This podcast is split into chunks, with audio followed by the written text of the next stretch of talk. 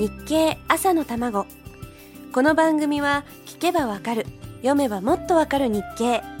日本経済新聞がお送りします。おはようございます。林さやかです。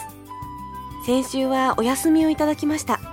楽しく旅行してきました。と言いたいところなんですが残念ながら新型インフルエンザで寝込んでいました。この番組でもインフルエンザの話題は何度も取り上げましたし家族にインフルエンザ患者が出た時の対応方法もこの番組でやっていたんですけど。なお家族の対応方法は母親にとても参考になったようです。ありがとうございました。おかげさまで無事に帰還いたしましたので今週はまた林さやかにお付き合いください。お休みをいただいている間に世の中は随分動いております。北朝鮮ではなんと出飲みが行われました。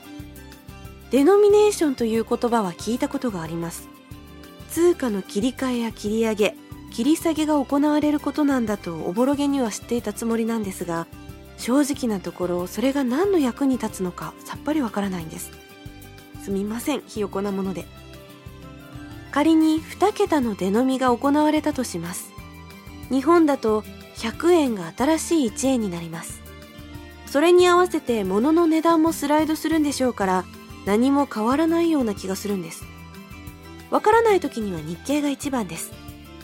12月2日の日経を読んでなんとなくは分かったような気がします。今回北朝鮮が行った出飲みは市場にあるお金を政府に集めて政府の支配力を強めようというのが狙いではないかということなんですね。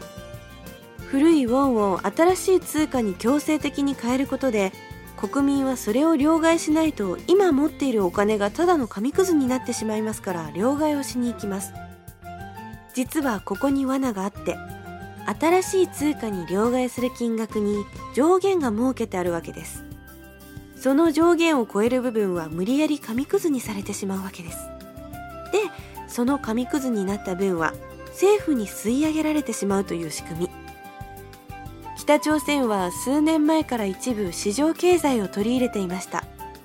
そこで貿易や通貨取引によって富を蓄えたお金持ちの層が誕生していたわけです。今回の出飲みはその蓄えた富を吸い上げ政府といいますか指導部の権限を強め市場経済を取り入れたことで起こっていたインフレを抑えようというのが目的なんだそうです。国民にとってはとんでもない話です。